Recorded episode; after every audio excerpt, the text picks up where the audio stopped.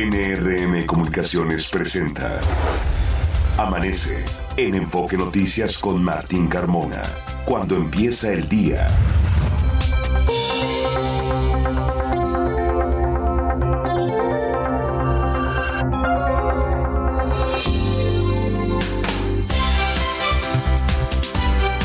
Hola, ¿qué tal? Muy buenos días, me da mucho gusto saludarlo. Ya son las 6 de la mañana con dos minutos de este martes 12 de diciembre. Les saludo, soy Martín Carmona y a nombre de todo el equipo que hace posible Amanece en Enfoque Noticias, le doy la más cordial bienvenida y le agradezco la sintonía a través de Radio Mila M, Estéreo 100 FM y en enfoquenoticias.com.mx. Usted puede ahí escucharnos y ampliar los contenidos de la información de todo lo que le estaremos dando a conocer en los próximos minutos. Es el día 346 y restan 19 días para que se termine este venturoso y a la vez exitoso 2023 y estamos en la semana número 50. La puesta del sol será a las 5 de la tarde con 59 minutos y felicidades a todas las Guadalupes, a todos los Guadalupes en este su día, una de las festividades más sentidas por la población mexicana. Fabiola Reza, ¿cómo te va? Muy buenos días. ¿Qué tal, Martín? Auditorio de Amanece en Enfoque Noticias. Muy buenos días, feliz martes. Son las seis de la mañana con tres minutos. Es una mañana muy fría en la Ciudad de México. La temperatura en el poniente de la ciudad es de seis grados. En otras zonas de la capital, el termómetro marca ocho grados. Se espera una temperatura máxima para esta tarde de 18 hasta 20 grados. Estamos sintiendo los efectos de la masa de aire frío que impulsó al Frente Frío el número 16 de la temporada, Martín. Esta mañana está con nubosidad en algunas zonas. Eh, de la Ciudad de México como eh, pues eh, repercusión justamente de esta eh, onda que fría que nos está se presentó desde ayer prácticamente en la madrugada Fabiola. Este la, el frente frío, la masa de aire frío que impulsó al número 16 provoca estas heladas y los bancos de niebla bien lo comentas durante la madrugada sobre entidades del noroeste, norte, noreste, centro y oriente del país tenemos, hay que, hay que evitar cambios bruscos de temperatura que puedan afectar a nuestra salud, salir, sacar a, los, a las niñas y a los niños, aunque no sé si muchas escuelas tengan clase, este, clases este martes, Martín. Pareciera que no, pareciera que es este festivo, sí. De hecho, los bancos tampoco están hoy operando. Porque es día del banquero. Felicidades a los trabajadores de los bancos. Alguien decían alguna vez de dónde salieron los banqueros tan en guadalupanos, es que en realidad hoy es el día del, del trabajador bancario, por lo tanto, pues no hay actividades eh, en las instituciones eh, financieras. Y también recordarles, Fabiola, que tanto en el Estado de México como en la Ciudad de México están activas las campañas de vacunación contra la influenza, contra el COVID. Y si usted tiene alguna molestia en las vías respiratorias, acuda al médico, no se automedique. Son las recomendaciones que nos da Protección Civil para evitar complicaciones a la salud en esta temporada. Ahí lo tiene usted para que vaya pues eh, definiendo y estableciendo las formas en las cuales se atiende si eh, hay alguna enfermedad y también hay que protegernos y evitar llegar justamente hasta estas eh, enfermedades. Vamos a este resumen de noticias que hemos preparado en esta mañana de martes y comenzamos informándole que miles de personas llegan a la Basílica de Guadalupe de acuerdo con autoridades de la alcaldía Gustavo Madero al corte de la una de la mañana habían arribado más de cuatro millones de peregrinos. En tanto, desafortunadamente se registró un accidente donde perdieron la vida dos personas y dos se resultaron heridas, heridas justamente en este accidente en la autopista México-Puebla, a la altura del puente de la Concordia, luego de que un automovilista arrolló a un grupo de peregrinos que iban a bordo de bicicletas y motos. El conductor fue detenido. La gobernadora del Estado de México, Delfina Gómez, visitó el municipio de Texcaltitlán, donde instaló una mesa con vecinos y autoridades tras el enfrentamiento entre pobladores e integrantes de la familia michoacana que dejó un saldo de 14 muertos. Los habitantes pidieron armas para defenderse y permisos para usarlas. La mandataria rechazó indicios de formación de autodefensas. Escuchemos. No, nosotros vamos a precisamente hacer todo lo posible porque no se haga ese tipo de situaciones, porque para eso está eh, gobierno estatal, para eso está gobierno federal.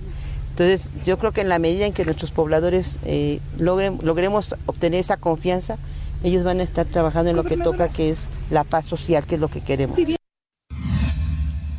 Le comentó que el jefe de gobierno, Martí Batres, enviará una iniciativa al Congreso Capitalino para expedir la ley del derecho al bienestar e igualdad social en la Ciudad de México que busca garantizar el acceso universal de garantías como la educación, la salud, la vivienda, pensiones, becas, entre otros. Escuchemos al jefe de gobierno.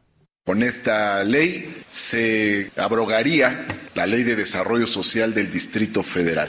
Es una actualización pero no solo es una actualización, sino también es una renovación de conceptos, de visiones, es un planteamiento de nueva articulación, de organización del sistema de bienestar social que se ha generado en la Ciudad de México. Morena inició el proceso de elección de sus precandidatos a las 16 alcaldías de la Ciudad de México. Miguel Torruco Garza va por Miguel Hidalgo. Le comento que la Coordinadora Nacional de Trabajadores de la Educación anunció que no acudirá este martes a la mesa de negociación en la Secretaría de Gobernación. Exige un diálogo para el próximo viernes con el presidente Andrés Manuel López Obrador. Ese día marcharía del Ángel de la Independencia al Zócalo de la Ciudad de México, pero bueno, alguien le debería de decir a los integrantes de la coordinadora que desde hace ya varias semanas, un par de semanas mínimo, el presidente López Obrador anunció que ese día estará de viaje allá en Quintana Roo, en Campeche, justamente en la inauguración de lo que es la primera etapa del tren Maya, ¿no? Va a estar fuera, así es que la mañanera va a ser allá. Eh, sus actividades van a ser allá en el sureste mexicano y por lo tanto no estará aquí en la Ciudad de México. La coordinadora entonces llegará al Zócalo en esta marcha del próximo viernes, pero pues obviamente no encontrará la presencia del presidente López Obrador. Lo más recomendable, si es que quieren realmente pues evitar molestias a los ciudadanos, quieren que se atiende, que se atiendan sus demandas, pues sería sentarse con la Secretaría de Gobernación, explicar su pliego petitorio y a partir de ahí decidir. No pueden estar negándose a dialogar y exigir que sea el presidente el que les atienda, pero bueno, es la coordinadora, ¿qué se puede esperar? Transportistas de las rutas 12, 84 y 91 que operan en el sur de la ciudad reiniciaron actividades tras asegurar que obtuvieron un amparo contra la extinción de concesiones, versión que la Secretaría de Movilidad rechazó. A 10 días del arranque del programa Conduce sin alcohol, jornadas decembrinas, han sido eh, remitidos al Torito 477 conductores por manejar en estado de ebriedad, 477 conductores en los primeros 10 días de la operación del alcoholímetro. En información nacional, finalmente Reyes Rodríguez Mondragón anunció su renuncia como presidente del Tribunal Electoral del Poder Judicial de la Federación, con efectos a partir del 31 de diciembre. Recordemos que tres magistrados solicitaron la renuncia del presidente la semana pasada, acusando irregularidades y la pérdida de confianza para que continúe en el encargo. El presidente Andrés Manuel López Obrador anunció que enviará una iniciativa para desaparecer organismos autónomos como el INAI, la COFESE y el Instituto Federal de Telecomunicaciones. Por cierto, este martes no habrá mañanera, dijo el presidente que por las festividades de la Virgen de Guadalupe hoy no iba a dar su conferencia acostumbrada. Y también le informo que a partir de este 12 de diciembre, ya desde las 5 de la mañana, desde hace poco más de una hora, se reanudó la operación normal del aerotren. Esto lo informa el Aeropuerto Internacional de la Ciudad de México. Dice que a través de la cuenta de X, que al término de los trabajos de mantenimiento, mismos que estaban programados para terminar el día de mañana, fueron llevados a cabo de forma eficiente, de tal manera que desde este 12 de diciembre está ya activo el aerotren. Buenos días, 6 de la mañana con 11 minutos. En México se invierte. Fernanda Franco, adelante. Buenos días. Buenos días, Martín, auditorio de Amanece en Enfoque Noticias. Estas son las inversiones más recientes en México.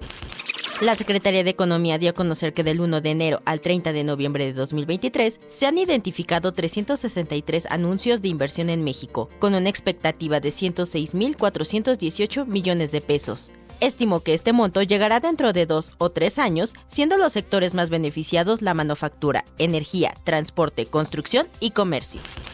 Seis organizaciones recibirán apoyos por parte de Fundación Coppel y Fundación FEMSA para impulsar sus acciones en favor de la primera infancia en México. Las organizaciones fueron elegidas a través de un proceso riguroso que incluyó una visita de campo para observar la práctica postulada. Oxo, en colaboración con la plataforma de inteligencia artificial Botmarker, desarrollaron un nuevo canal a través de WhatsApp en donde enviarán información sobre tiendas y promociones, así como responder preguntas hechas por los usuarios. Martín, auditora de Amanece en Enfoque Noticias, hasta aquí la información. Gracias, eh, Fernanda. Son ya las 6 de la mañana con 12 minutos. Vamos a ir a una pausa y regresamos con más información. Le recordamos nuestras vías de comunicación y contacto. Me ubica en la red social de X en arroba Carmona Martín. A nosotros como Enfoque Noticias en Twitter, Facebook, Instagram, YouTube, TikTok y Threads. Nuestro WhatsApp es el 55 73 60 35 87. La temperatura en el poniente de la Ciudad de México es de 6 grados y en otras zonas la capital del país el termómetro marca 8 grados. Es una mañana fría. Tome sus precauciones. Son las 6 de la mañana con 13 minutos. Está usted escuchando Amanece en Enfoque Noticias por Stereo 100, 100.1 de FM y Radio 1000 AM. Regresamos con Martín Carmona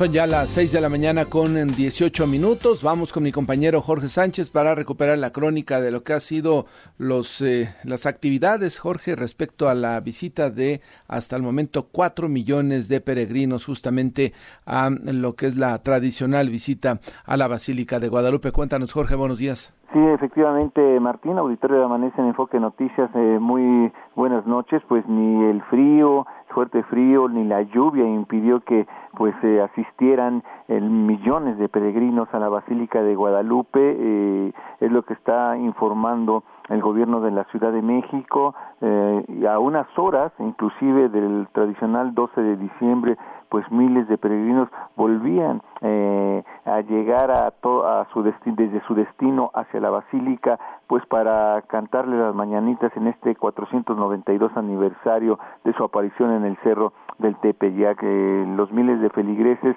eh, pues soportaron el frío y el cansancio de emprender durante varios días largos caminos desde distintos estados de la República Mexicana para acudir con gran fervor a visitar a la Virgen del Tepeyac o para cumplir mandas de gracias, de rodillas o cargando imágenes religiosas.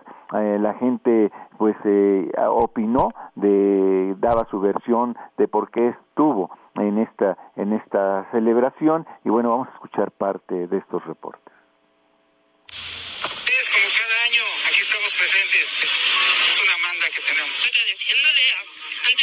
nuestro Padre Celestial, a nuestra Santísima Virgen, por las sanaciones que ha hecho, más que nada en mi hogar. Estamos aquí desde las 6 de la mañana, somos un grupo pequeño de 20, 25 personas. Pero como no hay acceso, pues ya nos vamos, nada más venimos a cumplir con la manda que teníamos y ya nos retiramos. ¿De dónde vienen? De Puebla. Y así empezaron la gente, una vez que dieron las mañanitas, eh, dieron pues eh, gracias a la Virgen de Guadalupe empezaron a retirarse, aún continúa este operativo de seguridad, distintas dependencias como la Guardia Nacional, la Secretaría de Salud, la Secretaría de Seguridad Ciudadana de la Ciudad de México, pues apoyaron con diferentes operativos el recorrido, estancia y seguridad de los miles de peregrinos, tanto en inmediaciones de la Basílica de Guadalupe como en los distintos puntos donde se pudo presenciar su peregrinar hacia el recinto Mariana. Eh, las autoridades en la Ciudad de México reportaron eh, pues eh, que atendieron pues a cientos de peregrinos por cansancio, por algunas eh, raspaduras, algunos inclusive aunque sea frío, deshidratación y bueno, lamentablemente en toda esta eh, escenario que se dio la noche y madrugada de hoy, pues se reportó que un sujeto, un sujeto al parecer manejaba en estado de ebriedad, pues arrolló a varios motociclistas que regresaban de su peregrinación anual a la Basílica de Guadalupe, esto a la altura de la parada La Virgen en los límites del Estado de México y la Ciudad de México, servicios de emergencia, pues confirmaron dos personas eh, sin vida, dos se resultaron lesionadas tras los hechos ocurridos a la altura del kilómetro 8 en dirección a Puebla. Se ha logrado pues eh, tener conocimiento que la caravana de motociclistas eh, provenía del municipio de San Sebastián de Villanueva en el estado de Puebla, desde donde realizaron su peregrinación anual hacia la basílica. Eh, las personas que resultaron heridas fueron atendidas por diversos cuerpos de emergencia y trasladados a hospitales cercanos. el presunto responsable fue detenido. La Secretaría de Seguridad Ciudadana facilitó un helicóptero Cóndor para el traslado de lesionados, estuvo acordonando la zona y bueno, es una de estas tantas tragedias que se registraron en las últimas horas en este peregrinar hacia la Basílica de Guadalupe. Eh, es el reporte que les tenemos por Nos hubiera gustado dar el saldo blanco, Jorge, que hasta el momento se mantenía, hasta ayer antes de este accidente, pero desafortunadamente este cobró la vida de dos personas. Eh, ojalá que el resto de la jornada de este 12 de diciembre transcurra con tranquilidad, con la visita a los peregrinos, que puedan regresar a su destino sin mayor contratiempo, Jorge. Sí, estamos pendientes, este operativo continúa porque, bueno, algunas personas ahí siguen, inclusive se tienen reportes de la Secretaría de Seguridad Ciudadana que algunas caravanas que prefirieron llegar esta mañana continúan, pues continúan arribando aún a la Basílica de Y mucho cuidado también en las vialidades, ¿no? De acceso a la Basílica, porque justamente los peregrinos que van por las laterales, que van justamente caminando, pues pueden eh, tener algún accidente, así es que hay que manejar con precaución, no andar con prisas a esta hora de la mañana. Así es, estamos pendientes de lo, del reporte de este operativo en la Basílica. Gracias, Jorge. Buen día. Buenos días, seis de la mañana con 23 minutos. Vamos a ocuparnos de temas de el gobierno de la Ciudad de México y esta iniciativa de ley de derecho al bienestar. Vamos con mi compañera Natalia Estrada para que nos cuente de qué se trata. Adelante, Natalia, buenos días. ¿Qué tal, Martín? Un saludo para ti y el auditorio de Amanece en Enfoque Noticias. El jefe de gobierno capitalino Martí Batres anunció que enviará una iniciativa al Congreso local para expedir la Ley de Derecho al Bienestar e Igualdad Social en la ciudad, que pretende establecer el marco normativo que guíe y sustente las políticas sociales. En conferencia de prensa, el mandatario capitalino refirió que se busca implementar un esquema progresivo a favor de los habitantes de la capital, integrando la totalidad de los programas sociales actuales. Escuchemos. Con esta ley se abrogaría la Ley de Desarrollo Social del Distrito Federal. Es una actualización, pero no solo es una actualización, sino también es una renovación de conceptos, de visiones, es un planteamiento de nueva articulación, de organización del sistema de bienestar social que se ha generado en la Ciudad de México y, por supuesto, es una forma de poner a tono a la Ciudad de México con los procesos que se han dado con la cuarta transformación, para la cual lo más importante es el bienestar de la gente. Al respecto, el secretario de Inclusión y Bienestar Social, Rigoberto Salgado, explicó que esta iniciativa pues parte de una visión integral y de derechos que impulsa la igualdad social. Escuchemos. Esta iniciativa de ley es una innovación en la política social porque parte de una visión integral y de derechos que plantea, entre otras cosas, el derecho a una vida libre de pobreza, se impulsa el bienestar y la igualdad social para que se complementen y nutran con la participación de las personas en lo individual, de las comunidades, de los pueblos, de las organizaciones y grupos sociales. Apuntamos a señalar la necesidad de un sistema de bienestar e igualdad social donde confluyan las instancias de gobierno para un trabajo coordinado y colaborativo. La iniciativa Martín Auditorio plantea que al inicio de cada administración se formule un programa especial del derecho al bienestar con vigencia de seis años que oriente el conjunto de políticas y programas sociales en distintas dimensiones, entre ellas la alimentación, la salud, educación, vivienda, agua y alcantarillado, entre otros. Martín, la información que les tengo. O sea, si entendemos bien, en esta iniciativa incluirían todos los programas sociales para garantizar que cada seis años se ratifique, se ratifique por el gobierno en turno. Natalia. Es correcto, Martín. Como lo comentaba el jefe de gobierno, lo que plantean pues es que todos los programas que se originaron durante la presente administración pues se mantengan y bueno, podría eh, hacerse haciéndole modificaciones a esta ley que ya existe y bueno, tener ya esta ley de derecho al bienestar e igualdad social en la capital. Eventualmente se evitaría que alguna otra administración de otro partido llegara e hiciera modificaciones, ¿no? Es lo que quiero entender. Pues podría decirse, Martín, aunque bueno, pues la ley siempre puede modificarse por el Congreso Capitalino, pero bueno, yo creo que cualquier eh, administración que quiera pues reducir estos derechos que ya se han ganado en la ciudad, pues se vería pues muy mal, Martín. Exactamente, y si son programas además eh, pues que están bien, que caen bien a la población, que tienen un impacto favorable, pues yo creo que difícilmente alguien llegaría a cambiarlos. Quizá podría ajustarles algunas cosas, pero este tipo de programas, me parece, Natalia, a nivel nacional y sobre todo en la ciudad, llegaron para quedarse desde hace varios años, ¿no? Es correcto, Martín. Gracias por la información. Pendientes, buen día. Buenos días, 6 de la mañana con 27 minutos. Más información metropolitana, Noemí Cruz, adelante. Buenos días, Martín, auditorio de Amanece en Enfoque Noticias. Piperos cerraron tres accesos al municipio de Chalco y la carretera México-Cuautla para protestar por el ataque con arma de fuego contra dos de sus compañeros, en el que uno murió. Los manifestantes exigieron que se haga justicia y se detenga a los responsables.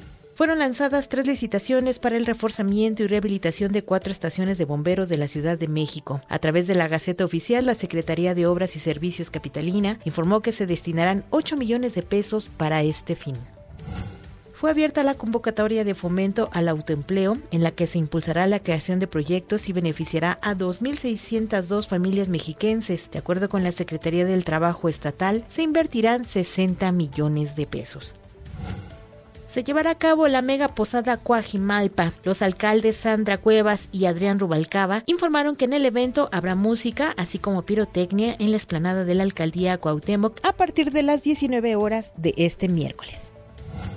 Martín, hasta aquí el enfoque metropolitano. Gracias, eh, Noemí. Buenos días. Los deportes con Javier Trejo Garay. Javier Trejo ¿cómo te va? Buenos ¿Qué tal? días. ¿Cómo estás, mi querido Martín? Fabi, ¿qué tal? ¿Cómo estás? Buenos días. Fabi, buenos días. Con el gusto de acompañarles, vámonos con mucha información deportiva. Rápidamente, yo tengo el ojo cuadrado todavía, no doy crédito a lo que leía y que te comentaba. Se te ve, se te ve. Te ves patidifuso. 1.200 millones de dólares tendrán como ingreso dos deportistas. Dos deportistas, sí. Un beisbolista y un golfista. Sí, claro. Shohei Otani, pero el primero de ellos, el de los que menciona 700 millones de dólares con los Dodgers de Los Ángeles que había mucha controversia si eligió a los Dodgers por ser un equipo ganador. Pues lo ha ganado mucho en los últimos años. Tiene una, una, una serie mundial ganada hace 3, 4 años. Durante la pandemia, de hecho, en aquella temporada de la pandemia fue una temporada recortada, además en la que ganó Shohei Otani, perdón, Dodgers. Y a ese equipo llega Shohei Otani con 700 millones de dólares por 10 eh, años. O sea que va a ganar cerca de 70 millones de dólares al año Shohei Otani. Y los otros 500 para completar los 1200 que decías, mi querido Martín, son para un golfista, un español que se llama John Ram y que va a ganar 500 millones de dólares con la nueva liga esta de Lift eh, Tour, que es la competencia del PJ Tour, ¿no? Son los árabes. Los árabes, sí, tal cual. Pagando cantidades impresionantes de dinero, como el deporte a veces nos sorprende, en muchas ocasiones con eh, buenas jugadas, con buenas eh, actuaciones, pero este tema del dinero sí llama poderosamente la atención porque pues entonces las expectativas son mucho mayores a los ingresos que se esperan. Sí, exacto, exacto, exacto. Ahora, vale la pena comentar, Martín, que en este tipo de casos, eh, alrededor de esta liga saudio-árabe, pues está justamente el gobierno, es decir, el gobierno el que está detrás de todos estos eventos tan, tan relevantes, por eso no tienen problemas para pagar y pagar y pagar. Bueno, resulta con que el caso de John Ram, eh, que va a ganar 500 millones de dólares en esta Live Tour, bueno, de hecho se habla de 520, o sea, parece que los 20 quedan como propina, pero sí son 20 millones más, son 520 millones de, de dólares lo que va a ganar eh, John Ram. Eh, pero además de él, que ojo, él ya ganó el Masters de Augusta, son de los que tienen la, eh, el pueden presumir de una chaqueta verde, que es la que usan los ganadores de el Masters de Augusta, que ha ganado varios majors. De hecho, hay varios jugadores que han ganado majors y que ya están con este en este circuito de Lip Tour. Uno de ellos, por ejemplo, bueno, no ha ganado major todavía, es el mexicano Abraham Ansel, por ejemplo. Él ya está también en esta en esta eh, tour. Pero bueno, justo porque eh, ha decidido jugar con esta liga, la League Tour. John Ram ha sido suspendido del PJ Tour. Eh, el PJ Tour especifica que de acuerdo al reglamento se le ha notificado a John Ram que está suspendido y ya no es elegible para participar en torneos del PJ Tour tras su asociación con torneos no autorizados.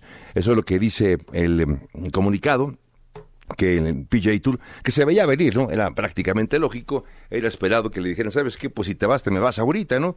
Y eso fue lo que le han dicho finalmente a John Ram, que, bueno, pues estará ganando a partir del 2024, pues un montón de dinero y uno preocupado aquí por las tarjetas de crédito, me creo Martín. Haciendo cuentas para llegar al cierre sí, ya pagaron el aguinaldo, no pagaron el aguinaldo. Oye, eh, que aquí ya lo pagaron, por cierto. Eh, bueno, le contarle acerca de otros temas importantes y que tiene que ver con eh, el deporte del fútbol comentarles ciertamente del fútbol mexicano y que tiene que ver con los equipos que participan en torneos internacionales. Por si estaban ustedes preocupados, ya está el equipo de León entrenando, ya está a propósito de Arabia Saudita, bueno, fíjate, todo lo que todo lo que tiene que ver alrededor de, de, Arabia Saudita. Ya tienen, además de Lip Tour, tienen también este, este torneo, que es el Mundial de Clubes. Eh, bien, van a apostar por un segundo mundial, me refiero a la, a la zona, ¿no? A la zona de, del Medio Oriente, porque el año pasado todavía estuvo Qatar, va Arabia Saudita por su propio mundial de fútbol. Eh, han celebrado ahí también finales de Copa del Rey, tú recordarás, Martín, en fin, hay varios, eh, o de Supercopa de España que se ha jugado justamente allá en Arabia Saudita. Bueno, pues ya está el eh, conjunto de el León precisamente allá en Arabia Saudita, ya está entrenando. Hoy arranca la actividad de este torneo de Mundial de Clubes con la participación del Al Ittihad y el Oakland City. De hecho, Martín, haciendo cuentas, el año pasado se llevó a cabo este torneo y ahí apareció la figura de eh, grandes jugadores, pero eh, cuando uno empieza a revisar eh, justo lo que ocurrió el año pasado en el Mundial de Clubes, donde el Chelsea acabó ganando 1 por 0 ante el Al, al, Alil, ganó finalmente el equipo del Chelsea, no fue el, el Fluminense, que había llegado de la Copa América como ganador, sino fue un equipo árabe el que llegó a esta final, acabó perdiendo contra el Chelsea 1 por 0, pero bueno, es para, para también darnos cuenta de que de a poco ya golpe de billetazos parecería que el fútbol en aquella zona está mejorando. Así que pensar que la tendrá fácil el equipo de el León no estará tan sencillo. Eh, será entonces eh, la oportunidad para este equipo mexicano de trascender. Vamos a ver cómo le pinta a este equipo de el León Martín. Y ya por último, Martín, amigos de Foca Noticias, eh, hablar, ya que hablamos del fútbol, pues la convocatoria de la selección mexicana de fútbol para un partido amistoso que se va a disputar este fin de semana ante Colombia ya está eh, definido los eh, jugadores que van a participar. Evidentemente no hay jugadores de América, no hay jugadores del equipo de Tigres, pero sí hay jugadores de Pumas, por ejemplo, está Julio González como portero de Pumas, eh, hay otros jugadores también de equipos ya eliminados. Bueno, Rodrigo López también de Pumas está en esta instancia. El chino Huerta también ha sido convocado. Están jugadores como Brian González del Pachuca, Guillermo Martínez del, de Puebla. Son jugadores obviamente que actúan en la Liga MX. No hay jugadores que actúan en el fútbol de Europa, que por cierto prácticamente no cesa su actividad durante el invierno. En fin, Martín, amigos de Foca Noticias, más adelante, si te parece, platicamos un poco de, Pumas, que dijo Dinero, que está como el tema de que se va, está deshojando la margarita, me quedo, no me quedo, eh, y también el fútbol americano profesional, dos partidos el día de ayer para cerrar la semana 14, de esto y más platicamos en Enfoque Noticias. Parece que Dinero no está como que muy a gusto, sobre todo la última temporada que tuvo, que fue suplente prácticamente, y sí, cuando escuchaba algunas declaraciones en donde decía que pues prefería esperar unos días para definir su futuro y sí ciertamente me parece que tampoco Mohamed va a impulsar que se quede, ¿no? Sí, parecería que no, parecería que no, es eh, dependería mucho me parece de Tony Mohamed, ¿no? y creo que tenía ya una oferta desde dinero de la de la MLS, ¿no? Sí, tenía oferta del MLS y también de un equipo de Argentina, por cierto. Para regresar. Para regresar. le conviene a Pumas venderlo si tiene posibilidades y a llegarse de algo de dinero y traer a alguien más del perfil del gusto del turco Mohamed. Javier, pues eh, el chino va a estar en la selección mexicana. Sí, en este partido este fácil convocado para el partido contra Colombia. ¿Lo dejarías que tirara penales o no? No, yo creo que no. Bueno, yo creo que sí importaba. Es un, es un, es un partido amistoso. sí lo pero que lo pongan a practicar penaltis. Que lo practique, sí, que practique. Dos horas a tirar penaltis durante cinco días previos al partido. Sí, en los momentos clave. ¿De qué sirve anotarlos en, el, en los partidos amistosos, ¿no? Los partidos importantes es donde cuenta ese temple y esa seguridad para hacerlo gracias, Martín. Buenos días, 6 de la mañana con 36 minutos. Antes de ir a una pausa, le cuento que el director de Protección Civil del Estado de México, Adrián Romero, informó que para el día de hoy se espera que se mantengan las mismas condiciones que ayer se presentaron alrededor del Nevado de Toluca y del el Cerro de Jocotitlán las dos eh, zonas altas del Valle de México, dos de las zonas más altas de el Estado de México, donde el día de ayer hubo llovizna todo el día, temperaturas en esa zona de dos grados centígrados bajo cero, justamente al amanecer con aguanieve. El mismo escenario se presenta justamente para este martes, así es que atención para aquellos que habitan cerca del Nevado de Toluca, en las zonas altas del Estado de México. 6 de la mañana con 37 minutos. Pausa, regresamos. Está usted escuchando Amanece en Enfoque Noticias por Stereo 100, 100.1 de FM y Radio 1000 AM. Regresamos con Martín Carmona.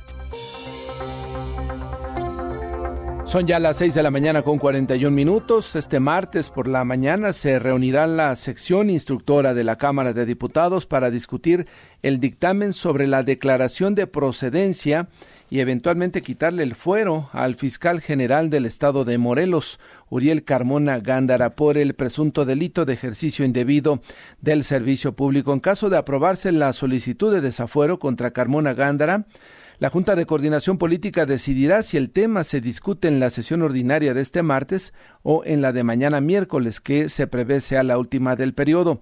Carmona Gándara tiene cuatro procesos penales en su contra, tres que le fincó la Fiscalía General de Justicia de la Ciudad de México y una de la Fiscalía Estatal de Combate a la Corrupción de Morelos, la cual retomó la Fiscalía General de la República. La mesa directiva de la Cámara de Diputados recibió en octubre pasado la notificación de la Suprema Corte de Justicia de la Nación, que a su vez dio diez días a los diputados para responder a su fallo, en el cual determinó que los fiscales de los estados sí cuentan con fuero. Atentos entonces a lo que suceda hoy en la Cámara de Diputados en torno al futuro del fiscal del estado de Morelos. Seis de la mañana con cuarenta y dos minutos. Ahora vamos con información de mexicanos primero. Ernesto Gloria, te escuchamos. Buenos días. ¿Cómo estás, Martín? Auditorio de Amanece en Enfoque Noticias. Muy buenos días a todos. Advierte la Organización Mexicanos Primero que de no actuar para revertir los efectos adversos que dejó la pandemia en las trayectorias de aprendizaje de estudiantes por el cierre de escuelas. Los resultados de las pruebas PISA en los siguientes años serán peores a los que se tuvieron en el 2023. El organismo señaló que varias generaciones de estudiantes se vieron afectados por este tema y de no contar con políticas que permitan enfrentar los problemas con visión de futuro, no se podrán revertir los bajos niveles de competencias en matemáticas, lectura y ciencias.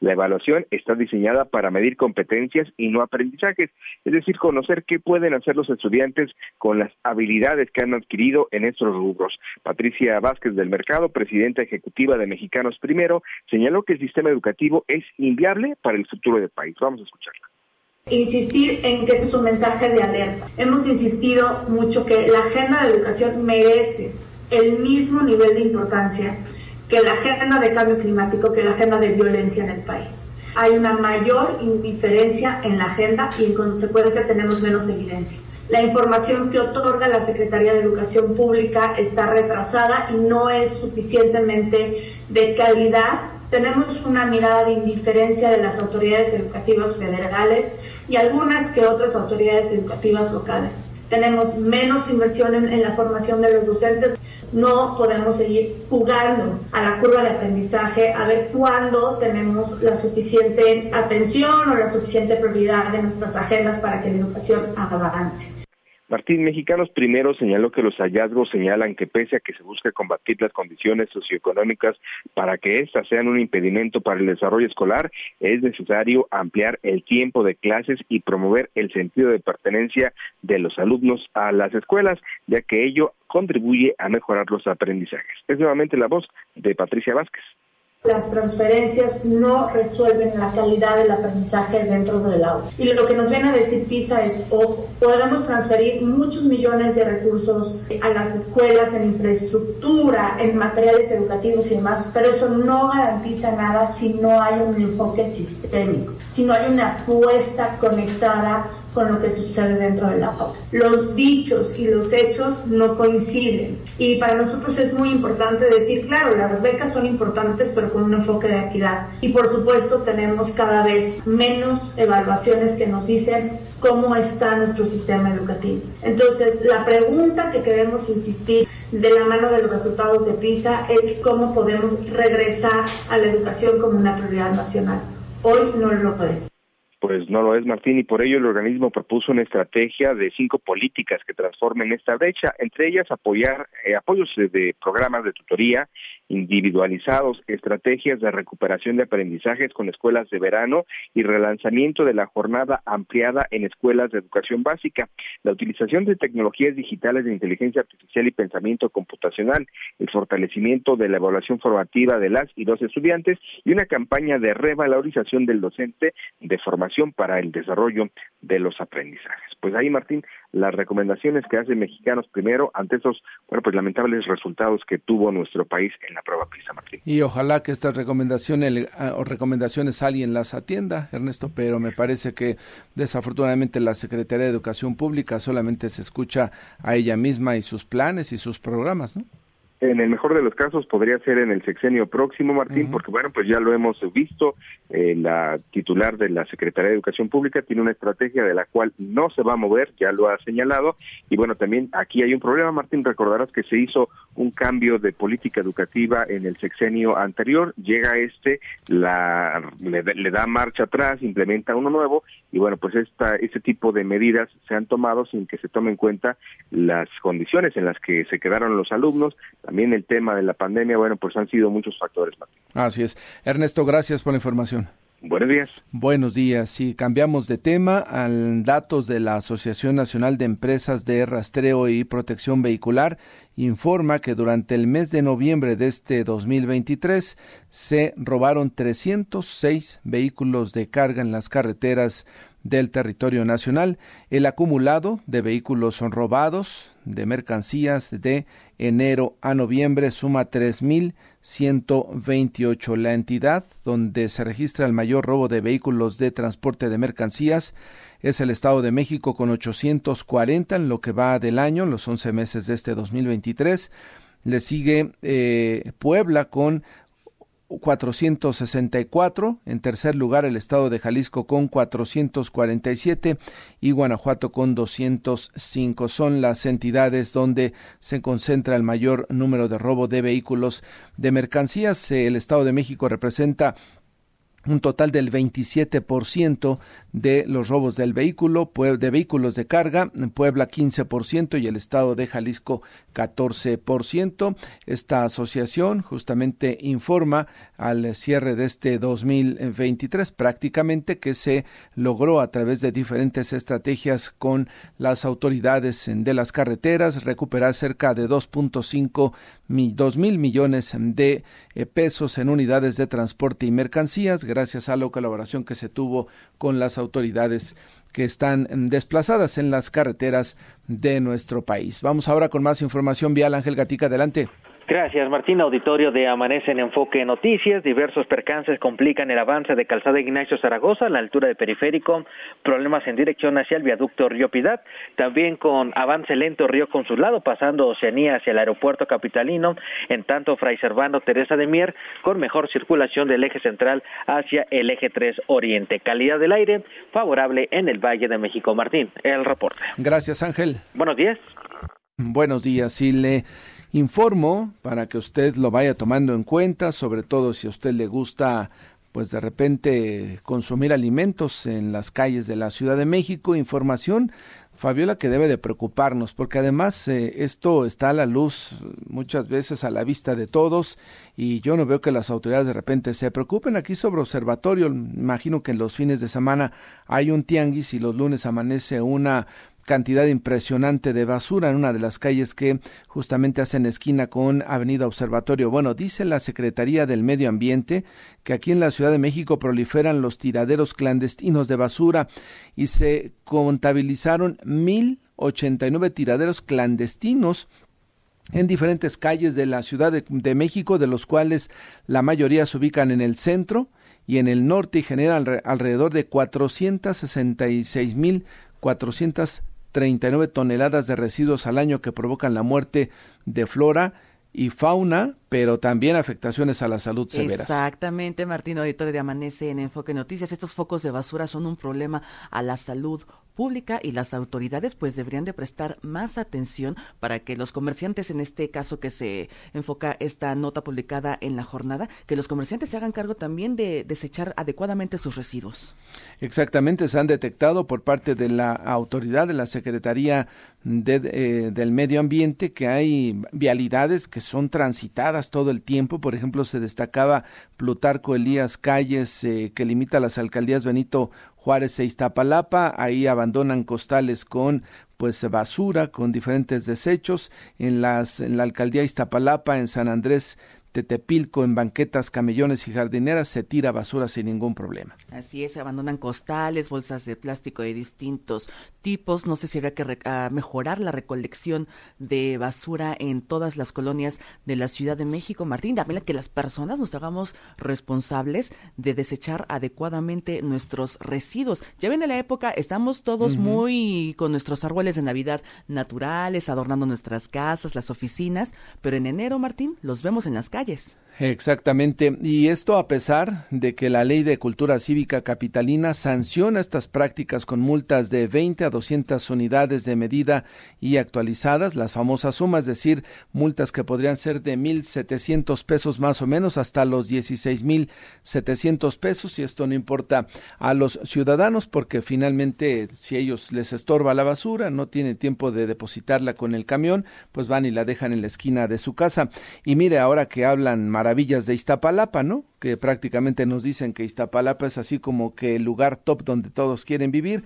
Bueno, pues Iztapalapa se recibieron 5.782 denuncias de justamente de las cuales 1599 corresponden a Iztapalapa, que es el lugar donde más tiraderos al aire libre se reportan justamente en este informe que da a conocer la Secretaría del Medio Ambiente. Y solamente un reporte que tenemos a propósito de las peregrinaciones con motivo del Día de la Virgen de Guadalupe, algún, alrededor de 400 toneladas en el perímetro, toneladas de basura en el perímetro de la Basílica se han retirado, Martín. Bueno, pues eso es justamente parte también de las responsables que deben de tener quienes son peregrinos, que se lleven su basura, quienes tienen o participan en estos eh, tianguis eh, por las calles de la Ciudad de México a lo largo de la semana también que se lleven su basura. No podemos estar con esta situación. Son las 6 de la mañana con 53 minutos. Revisamos cómo están las peregrinaciones justamente en este 12 de diciembre. Comenzamos con Querétaro. Adelante, Paulina Rosales. Buenos días. Hola, muy buenos días, Martín, auditorio de Enfoque Noticias. Pues así es, las celebraciones del Día de la Virgen, eh, pues ya casi están llegando a su fin aquí en el estado de Querétaro. Hay que recordar que además de esta peregrinación, pues tradicional, estos grupos de peregrinos que parten desde Querétaro y que van justamente hasta la Basílica de Guadalupe, también hay pequeñas eh, peregrinaciones agrupadas aquí eh, pues en, Querétaro, en el estado, y que llegan al templo de la congregación ubicado en el centro histórico para agradecer los favores y pues la protección de la Virgen. Y justo pues eh, como parte de estos peregrinos, Jesús y José Luis Hernández Olvera son unos hermanos que nos dan una entrevista comentando que pues ellos llevan peregrinando desde hace más de 20 años esta tradición que pues fue heredada desde sus abuelos y que ha que han continuado a lo largo de los años. Y bueno, al igual que estos peregrinos, pues decenas de creyentes más se reunieron en el templo de la congregación, una de las peregrinaciones más emblemáticas de Querétaro, parte desde la ermita ubicada cerca de la cuesta china en la periferia de Querétaro, a las afueras, justo para llegar a este templo de la congregación, en donde, eh, pues además de celebrarse estas mañanitas en la madrugada, pues también son recibidas con eh, pues música de mariachi, música de banda y también pues muchos antojitos eh, que están pues disponibles para toda la población que se acerca a festejar a la Virgen. Pero vamos a escuchar un poco del testimonio de José Luis acerca pues, de cómo él pues vive estas celebraciones. Entonces este, siempre se queda así como la... Por parte de los abuelitos, ya no de mi mamá, por parte de los abuelitos, entonces ya para dar gracias porque pues, a veces batallaba uno de salud o algo así y nos encantaba mucho a la Virgen de Guadalupe. Entonces este, siempre fue la, ha sido la patrona de nosotros, por eso hemos sido pues, católicos, muy católicos y guadalupanos. Además de esto que comenta José Luis, pues también recordar que estas celebraciones eh, iniciaron en, bueno, desde hace eh, varios días. Sin embargo, es desde el 7 de diciembre que tienen actividades culturales la diócesis de Querétaro en este templo de la congregación, en donde pues ha habido danzas tradicionales, eh, rezos con mariachi, además pues de rosarios y otros rituales católicos, en donde pues justamente hasta la madrugada del 12 de diciembre es cuando culmina con esta procesión de feligreses y solo queda pues eh, que esto cierre con la misa de gallo que se espera que se realice este mes. Hasta aquí el reporte, Martín. Muy bien, gracias, eh, Paulina. Buenos días. Buenos días, esas, así son las tradiciones allá en Querétaro y ahora revisamos en Puebla cómo están las cosas. Adelante, Edmundo Campos, buenos días. Te saludo con mucho gusto, Martín. Muy buenos días. Pero nos encontramos ya en las inmediaciones del Seminario Palafoxiano aquí en Puebla, en donde se realiza la Feria Guadalupana. Se trata, pues, de uno de los festejos más importantes que tiene Puebla para la morenita del Tepeyac y en donde hay que mencionarlo, la gente ha llegado poco a poco desde los últimos días y en donde, bueno, pues además, además de ver eh, misas de forma permanente prácticamente cada hora, bueno, pues se hace algún tipo de verbena, hay puestos que sirven para mantener, pues, pues las eh, a los seminaristas que estudian en este en este centro, en este en este seminario palafoxiano. Hay que mencionar que no se trata del único punto en donde se celebra a la Virgen Morena. También en la villita tenemos una villita que es un templo que se encuentra en uno de los puntos pues más concurridos de la ciudad, que es el Paseo Bravo, y en donde miles ya se han dado cita durante los últimos días. Antes de ir a la Basílica de Guadalupe, ya en la capital mexicana, la gente pasa a encomendarse a la Virgen de Guadalupe aquí en la villita y bueno, pues lo hacen para tener un buen camino y pues evidentemente un buen regreso. Hay que mencionar que en este lugar también ya se han instalado puestos, hay eh, ya eh, desde las seis de la mañana lo que se llamó la misa de Aurora, pues también en honor a la Virgen Morena, a las nueve de la mañana habrá misa y así durante prácticamente todo el día. Allí llevan a los niños vestidos de Juan Dieguito y a las niñas pues vestidas con algunos vestiditos eh, pues tradicionales como parte de este fervor que se vive por la Virgen de Guadalupe, llevan eh, algunos jacalitos y bueno, esa representación, se pintan a los niños sus bigotitos y bueno, pues es parte del color que se vive en esa zona de la ciudad, que estamos hablando del centro del Angelópolis. Y finalmente, Martina, hay otro lugar en donde se ha tenido ya pues una gran concurrencia durante los últimos años, que es en Quicotepec de Juárez. Eso se encuentra en la Sierra Norte de Puebla, pegado hacia Veracruz, y en donde eh, pues hay una Virgen de 23 metros de altura, una Virgen de Guadalupe de 23 metros de altura, y durante los últimos días pues se vio motociclistas, se vio algunas peregrinaciones llegando pues hasta ese punto para agradecer los favores y pedir también pues eh, la ayuda de la Virgen de Guadalupe para otros para otras situaciones. Evidentemente como se repite en todos lados la cuestión de la salud y bueno pues que mejore la situación para otros tanto.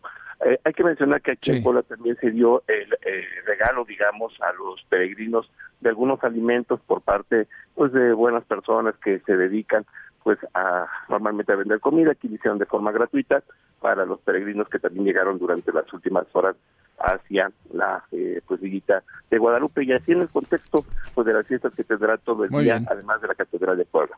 Eh, gracias por la información Edmundo.